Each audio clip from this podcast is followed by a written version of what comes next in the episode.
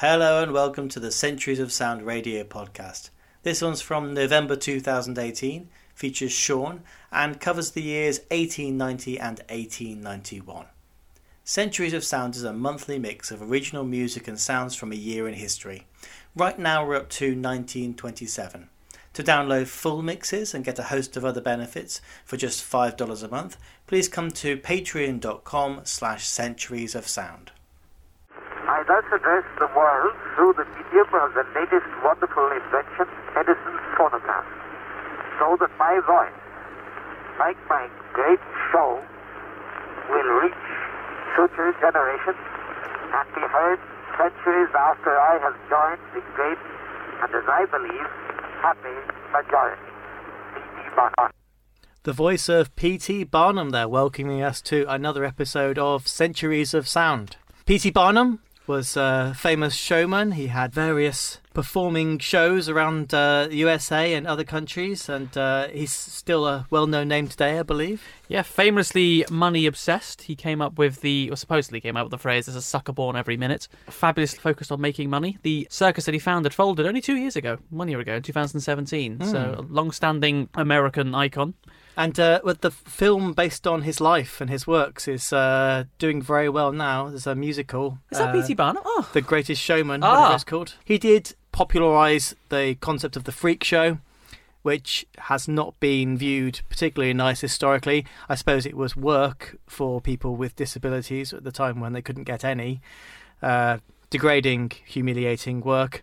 So, one of many morally ambiguous things that we need to cover today, I'm afraid. in this show, we go back to a year in the history of recorded sound. In this is really far back we're going right now. What year was that recorded in, do you think, Sean? I think it was 1890. It was 1890 Oh, indeed. 1890 and 1891 we're covering today because uh, there's not really that much good recorded sound from 1890 and 1891. My name's James. I'm the creator of the Centuries of Sound website. And uh, Sean is my co host here, my historical expert, who'll be filling us in on some of the events that are happening in these two years. So let's uh, let's talk first of all about the year 1890.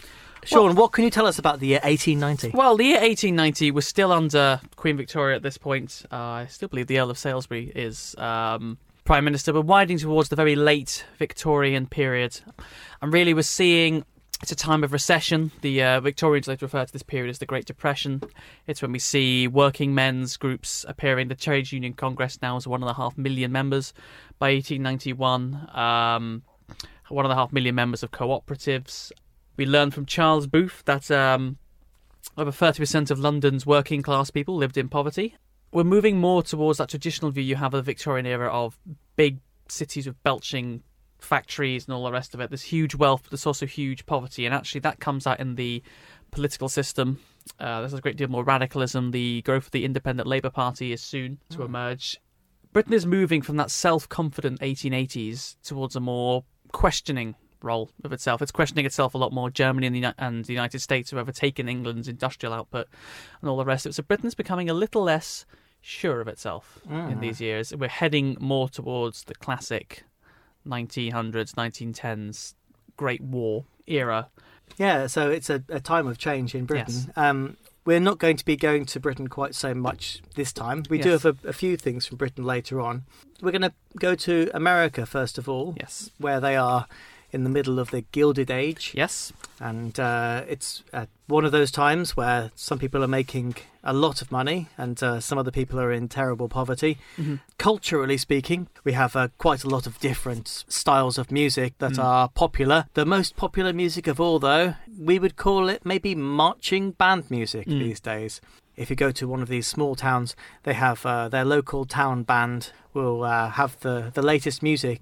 It wouldn't be the sort of music you'd expect if you went to see an orchestra play. They obviously have less members than an orchestra and they can't play quite such sophisticated music as an orchestra. It's a simpler kind of music, but if you compare it to the more genteel classical music, it's almost uh, like the the rock version. It's uh, got that uh, kind of driving beat. It gets people up and excited.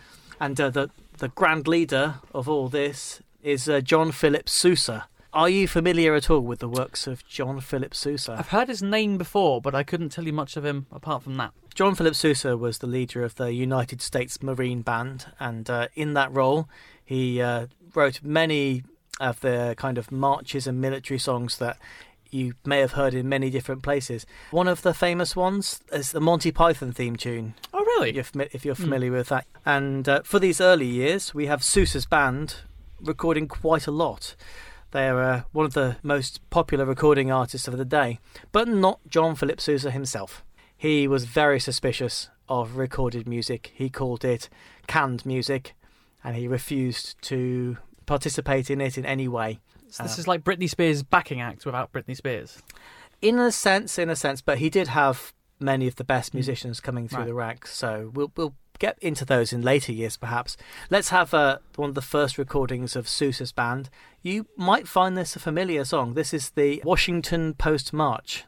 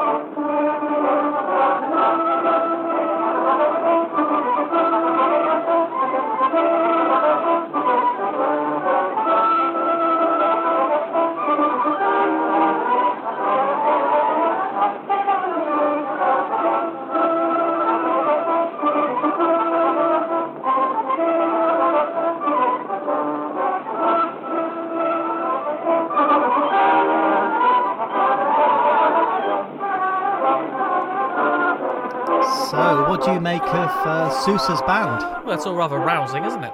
It is Um, very rousing indeed. Yeah. this, so this would have been what the average working man would have, unput woman would have listened to, or was this more of a middle class? Uh, it depends where you go. I think this is uh, going to the small towns around America. Mm. This is what they would listen to.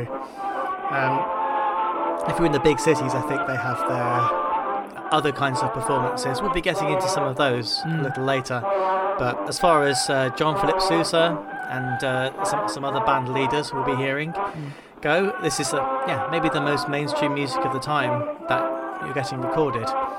Um, it's interesting to see with these recordings. Uh, these this kind of band music later on we'll see them.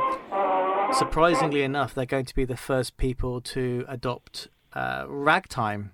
Mm. They'll start to have kind of ragtime elements to them, and uh, we'll have uh, other bands which uh, will start to appear, which are full-on ragtime bands, but they still kind of draw on that military band tradition, and those would become the first jazz bands. So Oh, it's it's strange. Strangely enough, you wouldn't think this sounds like it's going to turn into jazz, but you could do a mix of going through from this all the way through to jazz. and would you have in the United States? Would you have white and African American members? Uh, Certainly not in the South, obviously, but of the same band, certainly not. Oh. Even into the jazz age, it didn't really happen until almost 1930. Mm. And yeah, into the 1930s, somebody like Bix Beiderbecke, the the first great white jazz performer, ne- did- never played in a band with the other great jazz performers of the age just because he was in white bands.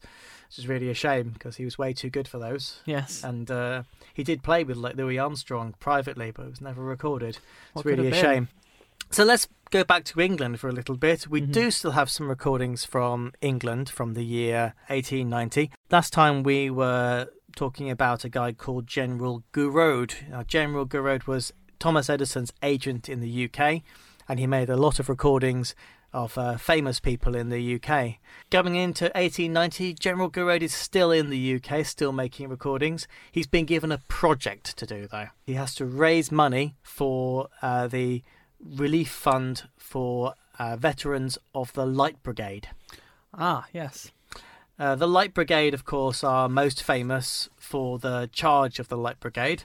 Yep. Um, the charge of the Light Brigade was not in 1890. When was the charge of the Light Brigade? Charge of the Light Brigade is part of the Crimean War in the 18, in 1854. So Mhm. this is about 26, 27 years. The charge of the Light Brigade, I guess people will be vaguely aware of what that is. Can you give us a bit more detail? What's Uh, the context of that? So effectively, the charge of the Light Brigade is one of those seemingly British-only moments when we celebrate a uh, terrific loss. Um, effectively, Lord Cardigan's light cavalry are ordered to charge a retreating gun position, but they get the wrong end of the stick, either deliberately or through verbal miscommunication. We're not quite sure which, and they charge against a heavily fortified position, and they are all slaughtered. Um, they actually manage to reach the cannons, but then have to turn round and run back, run back again. So it's a complete national disaster, but in quite the same way as Dunkirk. Uh, Lord Cardigan becomes a celebrity, and it's kind of become one of those great icons of British manhood, as it were. You know, Hmm. duty and all the rest of it. Um, so it's probably analogous to us raising money for veterans of I don't know what would it be now, Vietnam or something like that.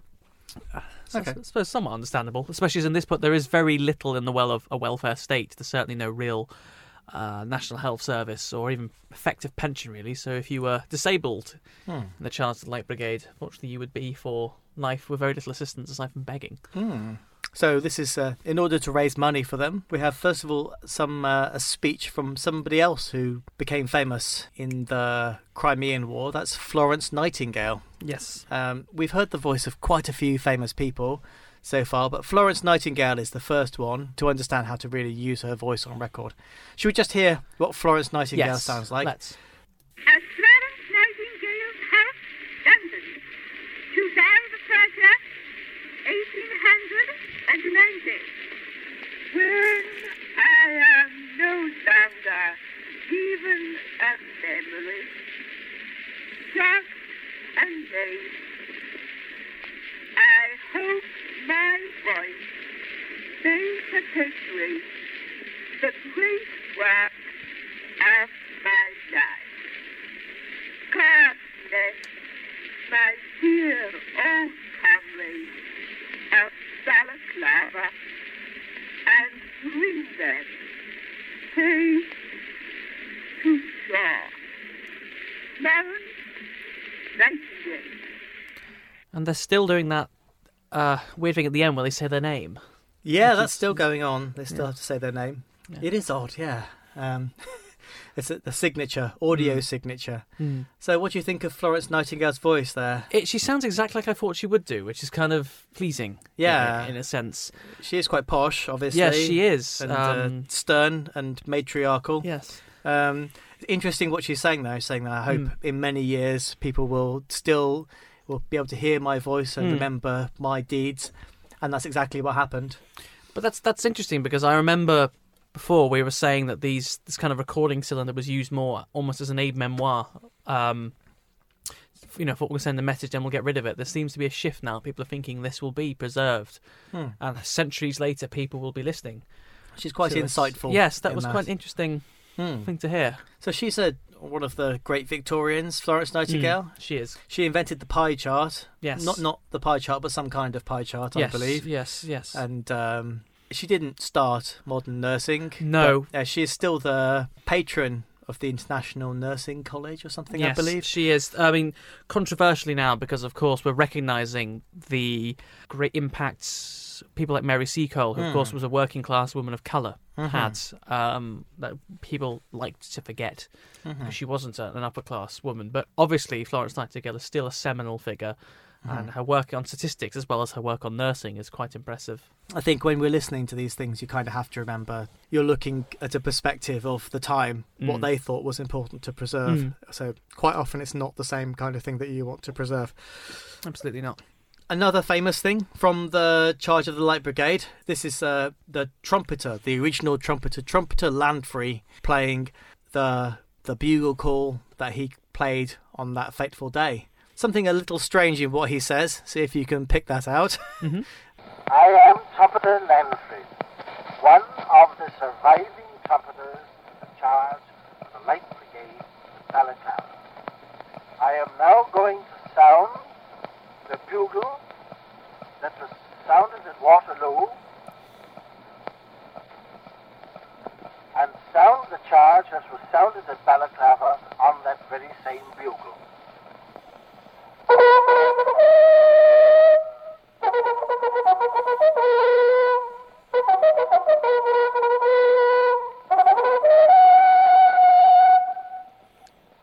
Okay, there we go. That's the that's the bugle charge that sent the Light Brigade out.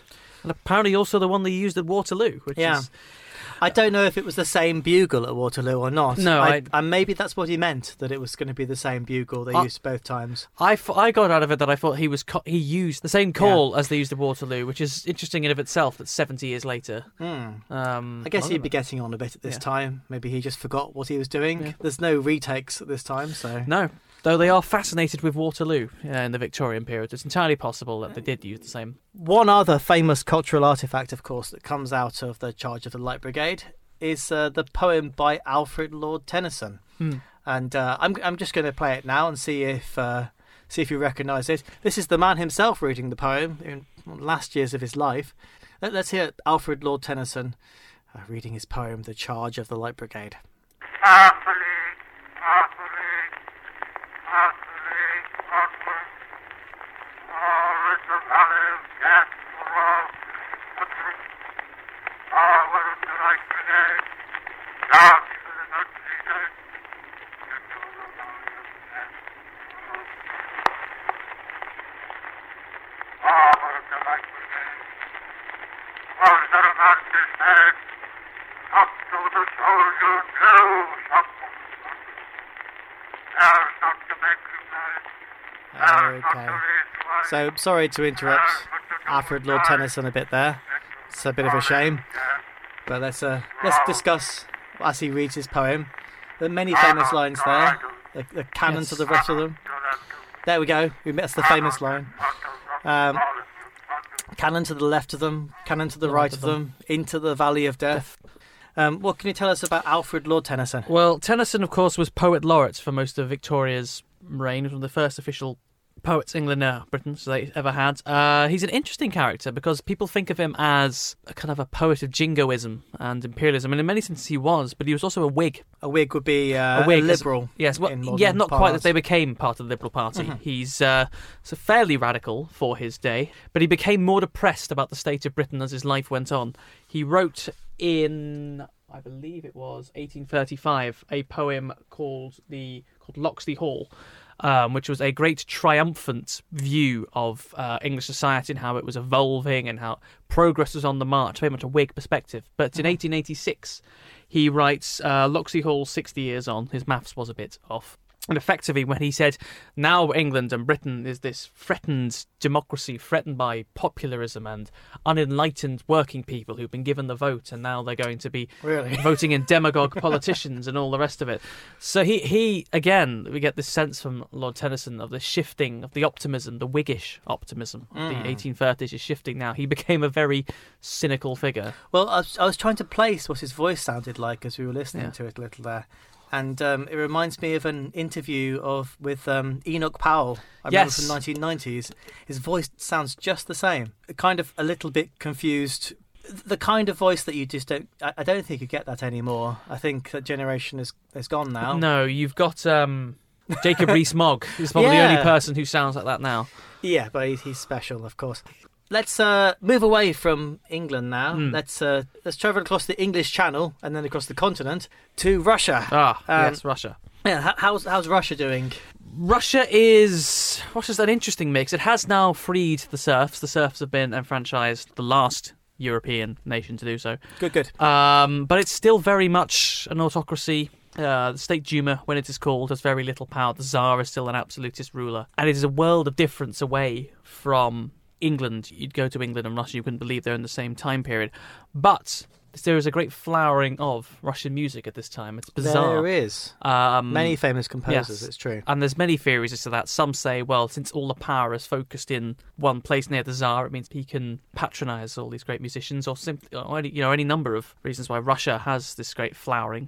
But yes, but it's interesting that Tchaikovsky is most famous for his work on counterpoint, which of course is a counter-reformation, uh, harking back to the medieval period. It's very complex, intertwined musics.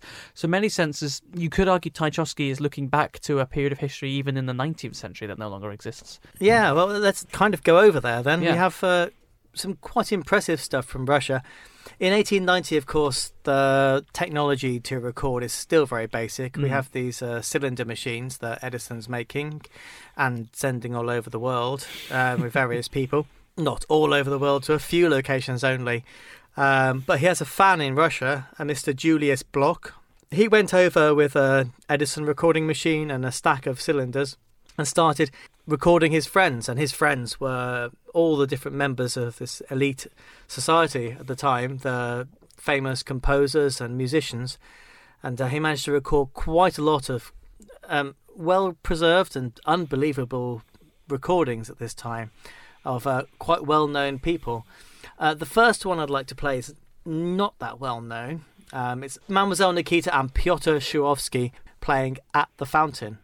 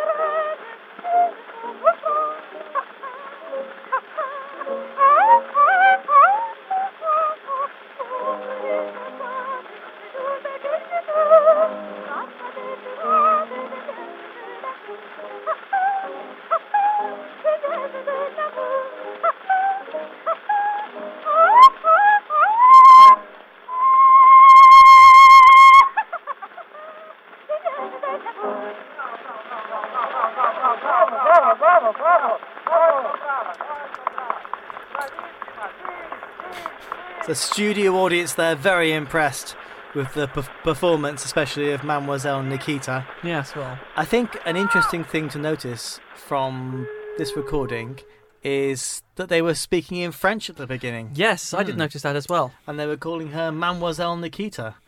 Because at this time, of course, I say of course, maybe people don't know this, that French was the international Mm. language, the lingua franca of the world. And if you were an educated Russian in society, you would speak French as much as possible. Um, it's kind of strange to think these days. Well, uh, yeah, I mean, it went. It's in the same way now that if you go to China, all the educated elite, if you want to get anywhere, will speak English. From my experience, not always. Not always, well. not always. But it was the prestige language. Yes. And if you read all those uh, books by uh, Tolstoy or uh, they're all saying- Dostoevsky earlier, Dostoevsky, Tolstoy, and Dostoevsky, they're uh, always speaking in French. They always have nice little phrases in French through those books. It's kind of strange. The most famous composer of all of them in Russia this time, as we've already mentioned, was uh, Mr. Tchaikovsky, yes. uh, Pyotr Ili- Ilyich Tchaikovsky. I think there's a kind of cliche of, of Russians as Mm. being kind of uh, masculine and like bear-like. Mm, Butch, yeah. But, yeah, but uh, let, let's have a listen to Tchaikovsky let's. and see if he sounds like that, um, or very kind of intellectual and old fashioned. Might be surprised.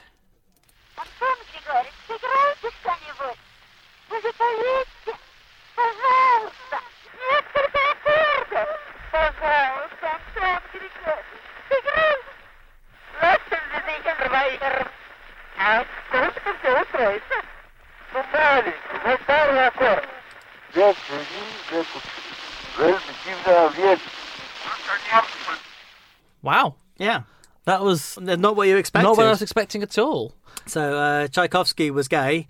He was very flamboyant and extravagant in his kind of mannerisms, and uh, quite ahead of his time in that sense. So Might be a bit of Mr. Humphries, I've got to be honest. Uh, yeah, for sure. I mean, he's kind of playful. He's just larking around in front of a recording horn, and that's what he sounded like. He didn't record Tchaikovsky playing any music. He recorded him larking around in front of the microphone. That, that's interesting, isn't it? Because I remember last episode, all these great establishment British figures we found were all A, slightly drunk, and B, trying to say all this, what I presume they thought was incredibly profound things. No. He's just messing. It's quite, it's quite a nice picture, to be honest. Tchaikovsky just. Having And some uh, I'm afraid we don't have any Tchaikovsky to play you. Oh, today. alas. Um, yeah, unfortunately. Let's uh, let's go back over to America again. Yes. Um, I'd like to play you uh, an example of vocal groups. So vocal groups were a big deal at this time. Not barbershop quartets. Barbershop quartets, I think, is we'd say a little bit later on. Mm. Uh, this is the Consolidated Quartet, a, a less rock and roll name I would challenge you to make, and it's called My Old New Hampshire Home. My old New Hampshire home, sung by the Consolidated Quartet.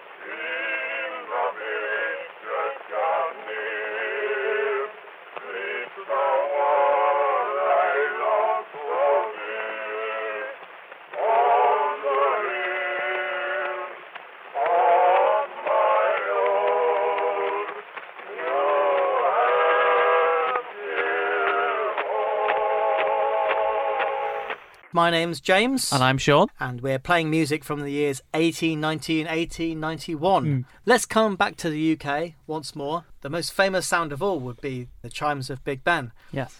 Very familiar sound, but kind of eerie to hear it coming from so long ago.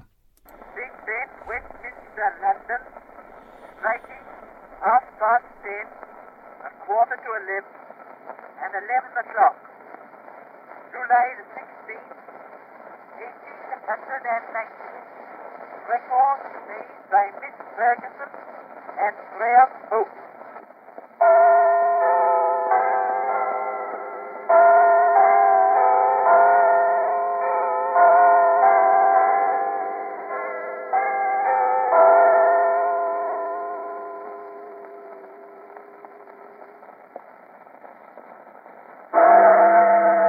This is the news. Yes, that's what I was thinking. Yeah, you got to do that, haven't the you? The Prime Minister today has announced. it's all. Well, there we go. That's the chimes of Big Ben. Sounds kind of uh, I don't know, ominous Mm. coming from so far away in history. The chimes of Big Ben, a good uh, 25 years before the start of the First World War.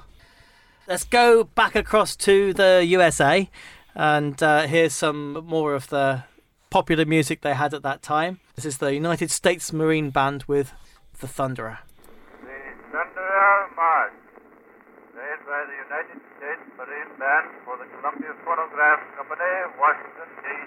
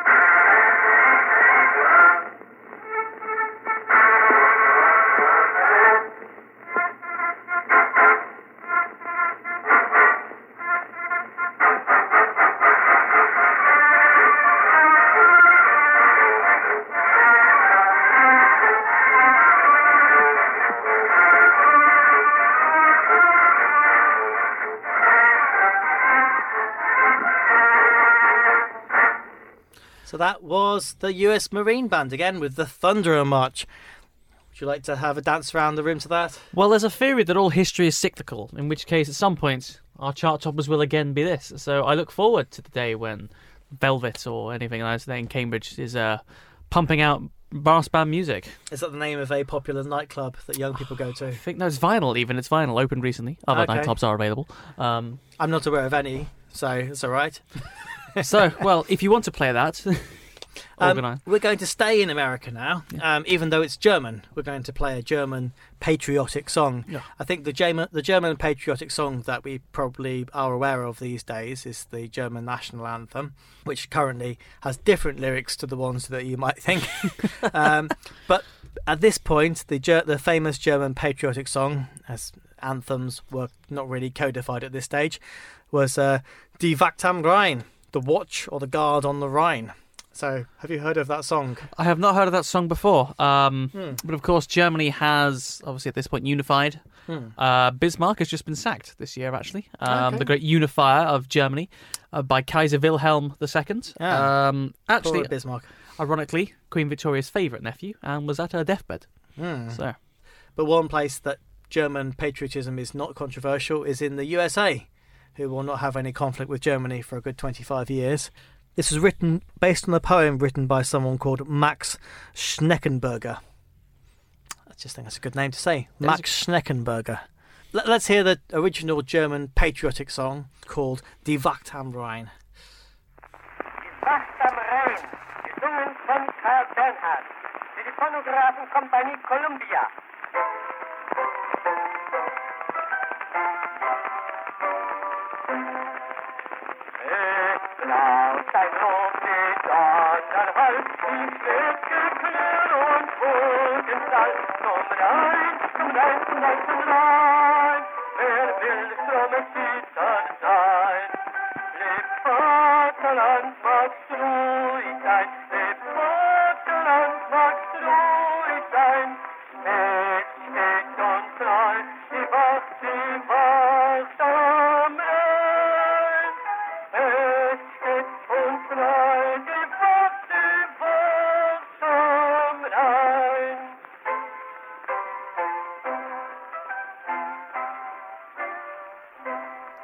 Okay, so there's uh, the original German national song, Die Wacht am Rhein.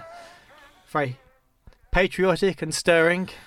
Yes, well, it's interesting, of course, because there are a lot of German Americans. Uh, this, but a lot of people Hmm. have uh, migrated to the United States in the latter half of the 19th century. Mm-hmm. Uh, and actually, this is a big problem come World War One, obviously, because there are a lot of Americans who feel closer to Germany than they do to England, especially in the Middle States in Ohio, uh, New Hampshire, places like that. So it's it's interesting though that there is a enough of a market for this that people are recording Yeah. I mean, the, the- German patriotic songs in America. I think the thing at this point is you're trying to appeal to markets. So Mm. it's like, oh, there are German Americans. Let's get somebody to record the German national anthem. Mm. and then the Germans will buy that, and it quite likely worked.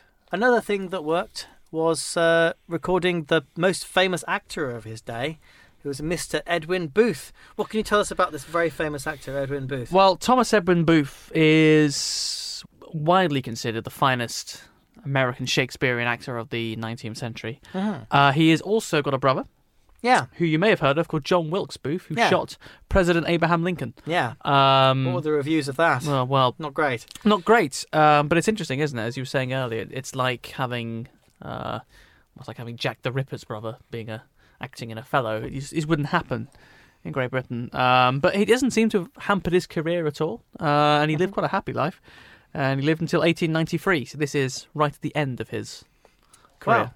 So that's uh, he's not. He wouldn't have been that old. No, That's, he was uh, about sixty. He was sixty when he died. yeah, people didn't live so long in those No, days, did they? quite a good innings actually for a man of his generation. Yeah, well, let's let's, let's have a listen to the famous Edwin Booth. He's uh, doing a, a famous speech from Othello. Okay, say, Last Reverend here, noble and a true good man. But I away the old man's. I and the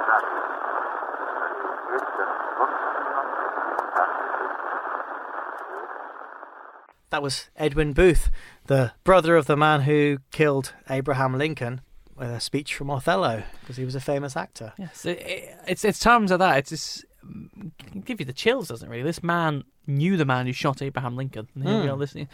It's it's weird. If you if you have a look on uh, YouTube, there's an American game show from the 50s, and uh, it's a you know they have to guess the interesting thing about the guest, Mm.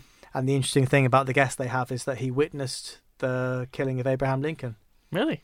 Yeah, the guy's nearly 100 years old, and he was a small child, and he saw Lincoln killed in the theatre. And yeah, uh, go and have a look at it. It's unbelievable. So bizarre. Okay, let's uh, have a listen to some popular music. Last time we heard a woman, Miss Shaw. She was a famous whistler. We have uh, some more artistic whistling now. If you listen to recordings from these years, artistic whistlers always perform the same song, and it's called The Mockingbird.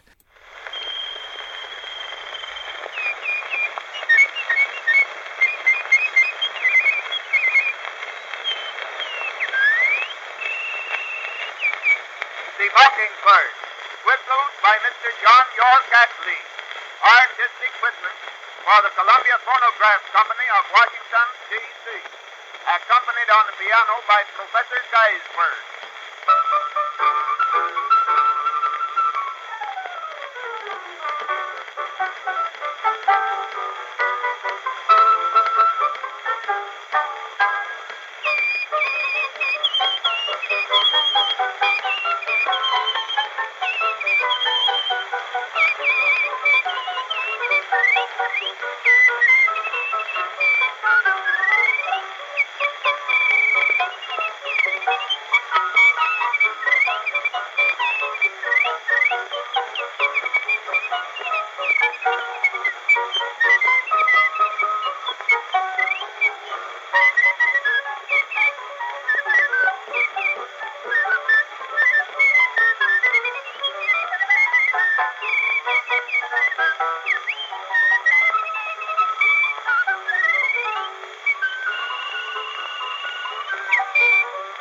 Thank you.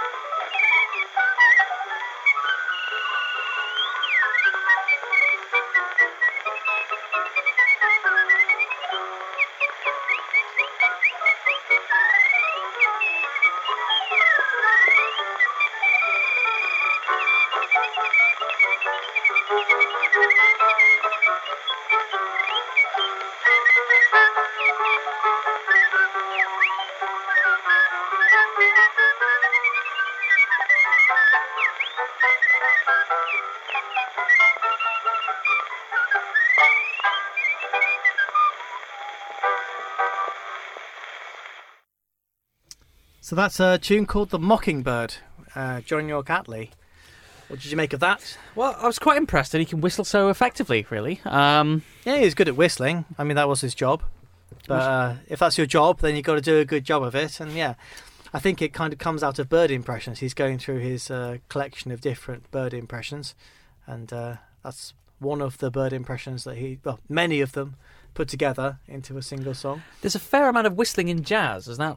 Do they have anything to do with each other, or is that Is simply there? just a cultural? Well, I think of Mr. Bojangles mainly, but uh, Uh, okay. Um, I- I don't think can't think of any other examples. Oh. I'm afraid. But um, yeah, I think artistic whistling, as they referred to it there, was a big deal at this time. This is not quite the golden age of the minstrel show, but it's uh, it's in that kind of ballpark. We're getting towards the end of minstrel shows is a big deal. mm, So minstrel shows date back to the 1830s uh, in the northeastern states of the USA. What you can say about the northeastern states of the USA is that they had uh, no slaves there. That was the places that didn't have slavery. So it was kind of a, a taste of the South.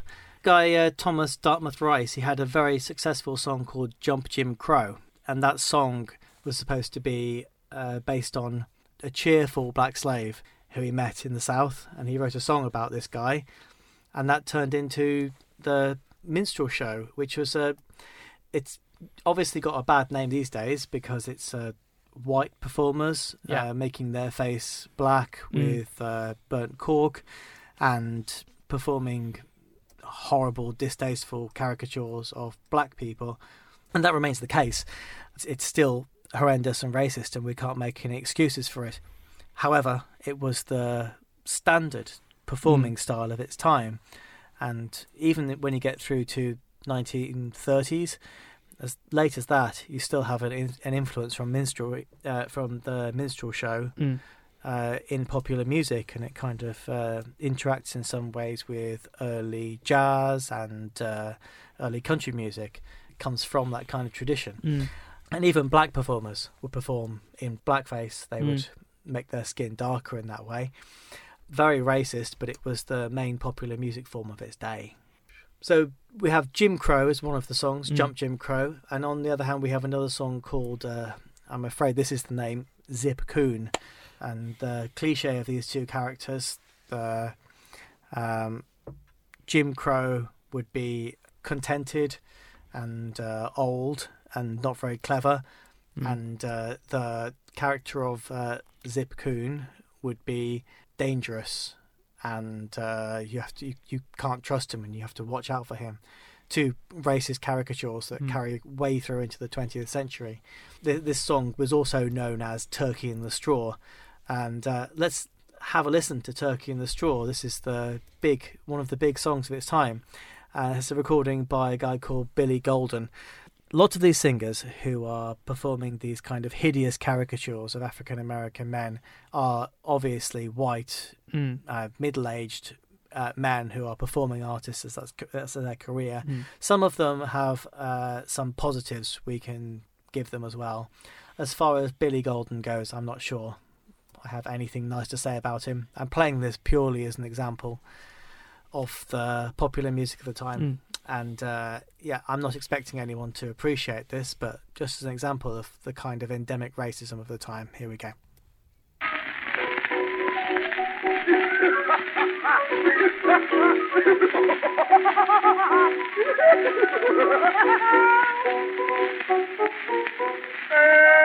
As I was a climbing down the road with a tired team and a heavy load, I cracked my whip and the leaf was strong. Your paws busted your wagon down. I looked do do do do do do do. Went out to milk, I didn't know how. I milked a goat instead of the cow. A monkey sat in a pile of straw, awaiting uh, his mother-in-law. Again, saw. I said, easy. About, turn about a high just fall. A hoop from the kill call, turkey and straw. Turkey in the butt. Do you turkey? I picked about, turn about a high just fall. A hoop from the kill call, turkey and straw. Yes, indeed. I know that a nigger do love turkey. And I know that a nigger do love that possum. Mm-hmm. and chicken. Oh, hush, nigga, hush. Huh? Kadoof, kadoof, kadie. Ain't the time to do it. But look out, give that nigga some hog chicken and that'll make him hoop. but Boston and gravy ooh, running down that possum's back will make a nigger when his lips pull him to slack. I'll never go scamper.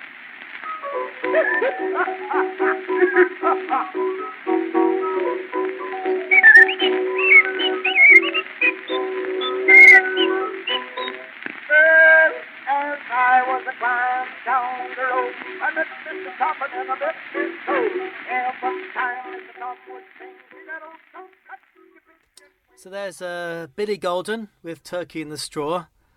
Not not the most pleasant thing to No. hear, particularly. As far as the tune goes, I guess it held itself together a little bit. It's.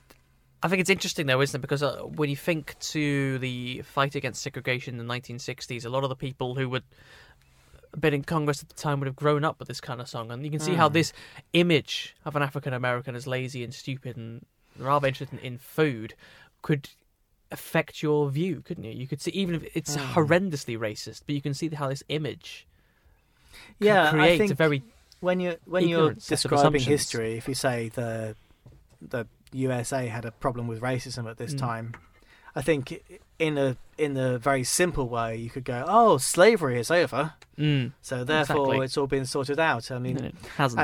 and I mean, I think as let's let's go over the history of that a little bit, shall Yeah. we? Um, so slavery was over, of course, Yes. after the after the Civil War. Civil War. However, Thirteenth Amendment. However, in the so effectively until the 1870s, the Union maintains military garrisons in the South to force um, southern state governments to allow African Americans to vote at the point of bayonet. But of course, in the 1870s, President Hayes pulled the troops out of the South actually to deal with striking workers in the North, and since then, southern state governments enact what's called Jim Crow laws, which are either implicitly or actually explicitly ban uh, former slaves from voting, from entering the same establishments as white separate but equal doctrine, etc., etc., etc. So actually, in many ways, the only thing that's changed for African Americans, certainly in the South, and to a lesser extent, but still largely in the North, is that they're no longer legally slaves, but they have to work for less money. They're not allowed to use the same establishments. They're derided. They can be beaten up. If a black man is seen walking down the street with a white woman, he will be hung. Uh, He'll be burnt. He'll be beaten. So this is the original time of the Yeah. Ku Klux Klan. Ku Klux Klan, exactly, Mm. exactly. But it's interesting again that the Ku Klux Klan becomes more prevalent in times of economic instability. America in the 1890s is doing quite well, but you also get the last flowering in the 1920s, the 1960s, when the South is not doing so well economically. So this is a potent mix of poor whites and who are not doing very well and incredibly racist uh, Southern governors who don't want the blacks to have the vote because they suspect they will vote in like more radical politicians and all the rest of it. So Mm. It's not a good time to be an African American in the United States, in fact, or even England, despite the legal abolition of slavery. As this song shows, it's just horrific. Hmm. Bearing all this in mind, Mm. how would you feel if I told you that the most uh, popular, most successful musician of the 1890s was a black man? I would ask how much money he made, despite being the most successful. He didn't make very much money at all. Uh, he was play- He was paid for his time. I mean, he got more money than he would have done otherwise. Mm. yes, at least. absolutely. And the man's name is George Washington Johnson, George W. Johnson. Uh, he was found on a street corner where he performed his two songs, and uh, we're going to hear one of his one of his two hit songs. Mm. Although he only had two songs, he would record them many, many times a day. He would sit at this time. A recording studio is is a bank of cylinder phonographs. Mm. You've got a, a whole load, maybe twenty of those all set up. Put cylinders in, get them all ready, and then press go together, and then do it all over again. The reason is that you can't duplicate cylinders until Mm. much later. So that's what George W. Johnson does. He sits there every day, uh, well, in many different sessions, singing this song over and over and over again. The song, I have to apologise again for the title, although, to be fair, it was a title that George W. Johnson came up with himself. Mm. And uh, so I'm- afraid the the title of the song is "The Whistling Coon." This is the biggest selling recording artist of the uh, 1890s, George W. Johnson. The original Mr. George W. Johnson will now sing Whistling Coon at the Edison phonograph work.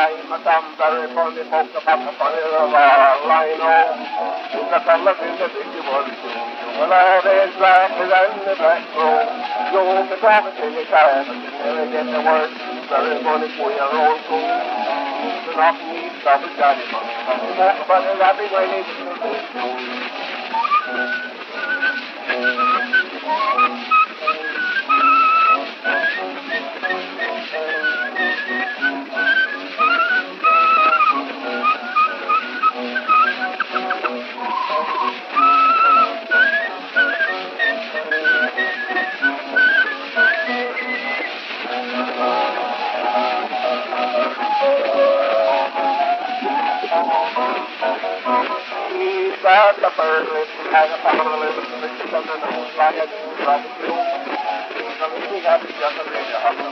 He's a little rather happy, give me no. He's an independent free and he's a back with a hand with a hand like a big devil. Say, I never heard him go for the happy in my life, but he's happy when he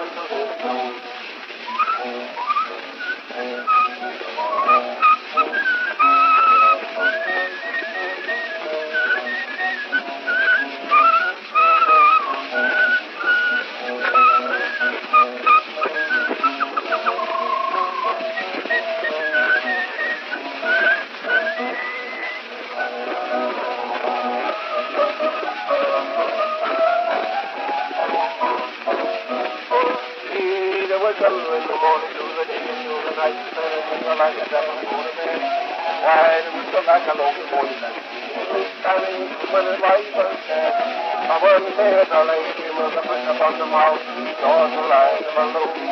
Now the golden home gave it back a book. It's time that the way the time.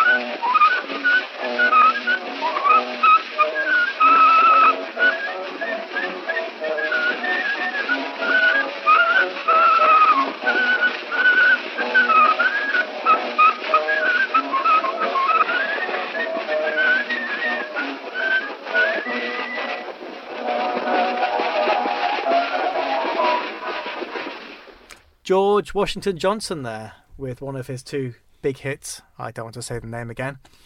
Uh, what what did you make of George Washington Johnson? It's quite jaunty, isn't it? And it's quite different from marching band Yeah, music. It- it's- Not marching band. It's not sentimental ballads. You can see why it sold Mm. so well. It's something different. Yeah, it's something you can listen to and actually feel, despite as you say, despite the rather hideous name, something you could imagine listening to and kind of. I think he was uh, very outdated. Even ten years later, he was Mm. kind of seen as a historical ano- anomaly. Mm, But it's it's the biggest selling artist of his of his decade.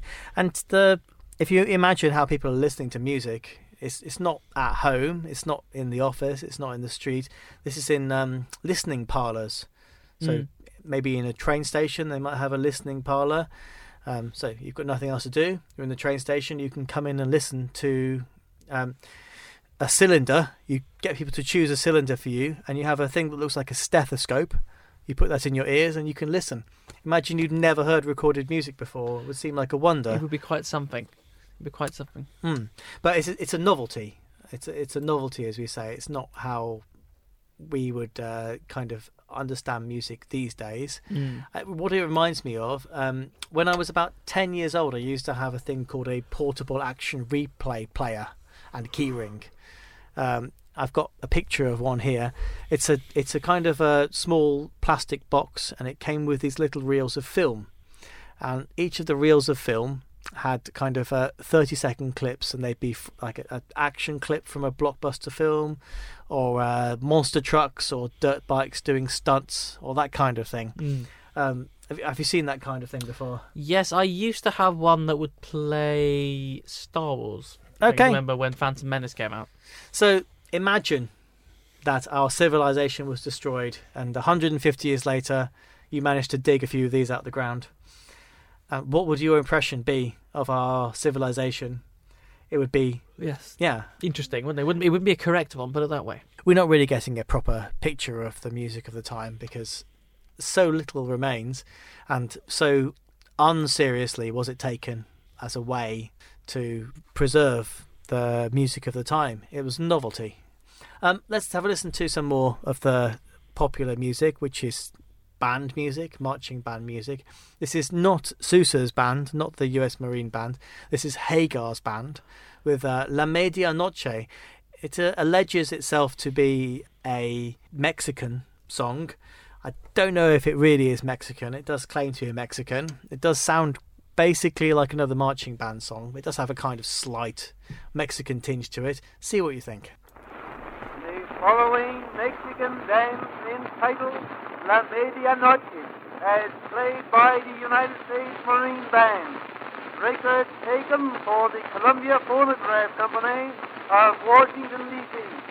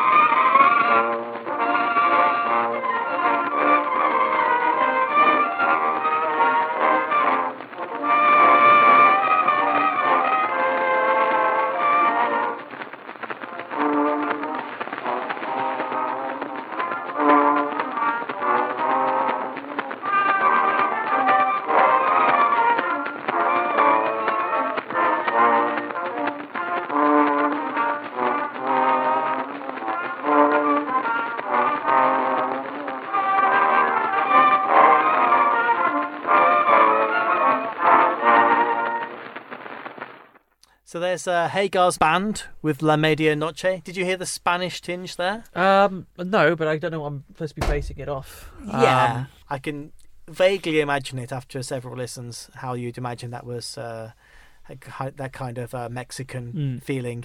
Uh, Mexican folk music will be very important later. We'll come into that 19, 1900s. mm. Not not quite yet. Let's um have a listen to a soloist. We've got the band and we've got the soloist. This is a soloist called DB Diner. He's playing Cujus Animam.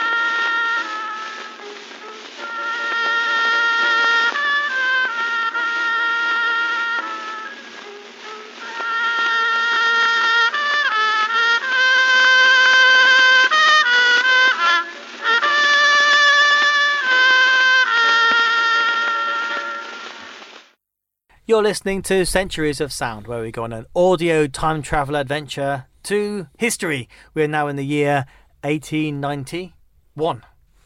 And uh, let's have a listen to a famous name who died in 1891. It's not actually him, it's his son recording his last words. The guy's called C.H. Spurgeon. What can you tell us about C.H. Spurgeon? He C.H. Spurgeon is one of the greatest late Victorian preachers. Uh, he's often called the Prince of Preachers. He is a Baptist, very cons- very conservative, firebrand uh, figure. Um, he's well known for his speeches. Um, basically, he's known to be a very powerful speaker. Um, he was apparently meant to hold his audiences in spellbound admiration. And uh, he's a local boy, I believe, as well. Uh, I did not know. Is he? Well, his his church is in Waterbeach, Oh. which is just north of Cambridge, where we're recording now. So, uh, yeah, Yeah, a local lo- boy. Local boy. It's a famous church in Waterbeach. Um, I, I'm sure there's some people listening in Waterbeach. You can go by his church. It's just the road to the station in Waterbeach. We don't actually have the voice of C.H. Spurgeon. We have the voice of his son, who's repeating his last words on his deathbed, which is a bit of a grim thing to do. Yeah. Um, but anyway, he, he's got an apparently very similar voice. That's what people said. So it is almost like hearing the last words of C.H. Spurgeon. So this is actually Thomas Spurgeon saying the last words of C.H. Spurgeon. For the truth of God is unchanging. If you wear the livery of Christ, you will find him so meek and lowly of heart that you will find rest unto your soul. He is the most magnanimous of captains. There never was his like among the choicest of princes. He is always to be found in the thickest part of the battle. When the wind blows cold, he always takes the bleak side of the hill. The heaviest end of the sword lies ever on his shoulders. If he bids us carry a burden, he carries it also. If there is anything that is greater, generous, kind, and tender, yea, lavish, and superabundant in love, you always find it in him. His service is life, peace, joy. All that you would enter on it at once. God help you to enlist under the banner of Jesus Christ. The final words of C.H. Spurgeon there being performed by his son Thomas Spurgeon in 1891. Um, Apparently on a train. not not on it does sound like it's on a Mm. train the audio quality at this time obviously is not very good most of that though is down to the degradation in these uh, wax cylinders Mm. this is being recorded on um, they're very susceptible to mold and uh, if, they're, yeah, if they're not kept in a proper dry storage place they will degrade even if they're kept in the perfect kind of storage environment playing them breaks them because it's not not as uh, reliable as vinyl or shellac for that matter. Um, it is a metallic soap, which, as you can imagine, uh, the- Degrades. a needle will cut into that and uh, break it after 100 or so listens. That's Mm. about as much as you can get out of it. Um, okay, so we've had to listen to various music from the year 1890 and 1891. Um, all of it is not so new to me because I've been putting it together in one of my mixes. And uh, if you want to hear all of my mixes going up to the year 1907, you can come along to centuriesofsound.com. Or if you want to email me any uh, questions, comments, concerns, or suggestions, Fan mail. fan mail, hate mail, not not not hate mail, don't send me hate mail. The address you need for that is centuriesofsoundmail at gmail.com. So that's one word, centuriesofsoundmail at gmail.com. We have accounts on Facebook and on Twitter. If you want to come and follow me on uh, Facebook or Twitter, you're welcome. Please don't follow me in real life, though. um, so, what do you make of the music of 1890 and 1891? We have actually heard some music this time. Yes, it's the sound quality's a lot clearer from even a couple of years ago. They seem to be getting better at it. Um, I think part of that is the choices I have. I think I, I've only used, let's say, one third of the available music this Mm. time, uh, which is down from about 100% last time, or near 100%. yeah, Um, yeah, does sound a bit better. still not recognisably. There's few things I can see as recognisably modern, but then again, we are 110 years ago. Yeah, we are Um, a long time in the past now. yeah. So you've been listening to Centuries of Sound on Cambridge 105 Radio. I've been James. And I've been Sean. You can catch up with us on our website at centuriesofsound.com, where we'll put up this show very soon. Uh, to play us out today, we have Sergei Taneyev, another recording made by Julius Block in Russia in 1891. And He's going to play Mozart's Fantasy in C minor.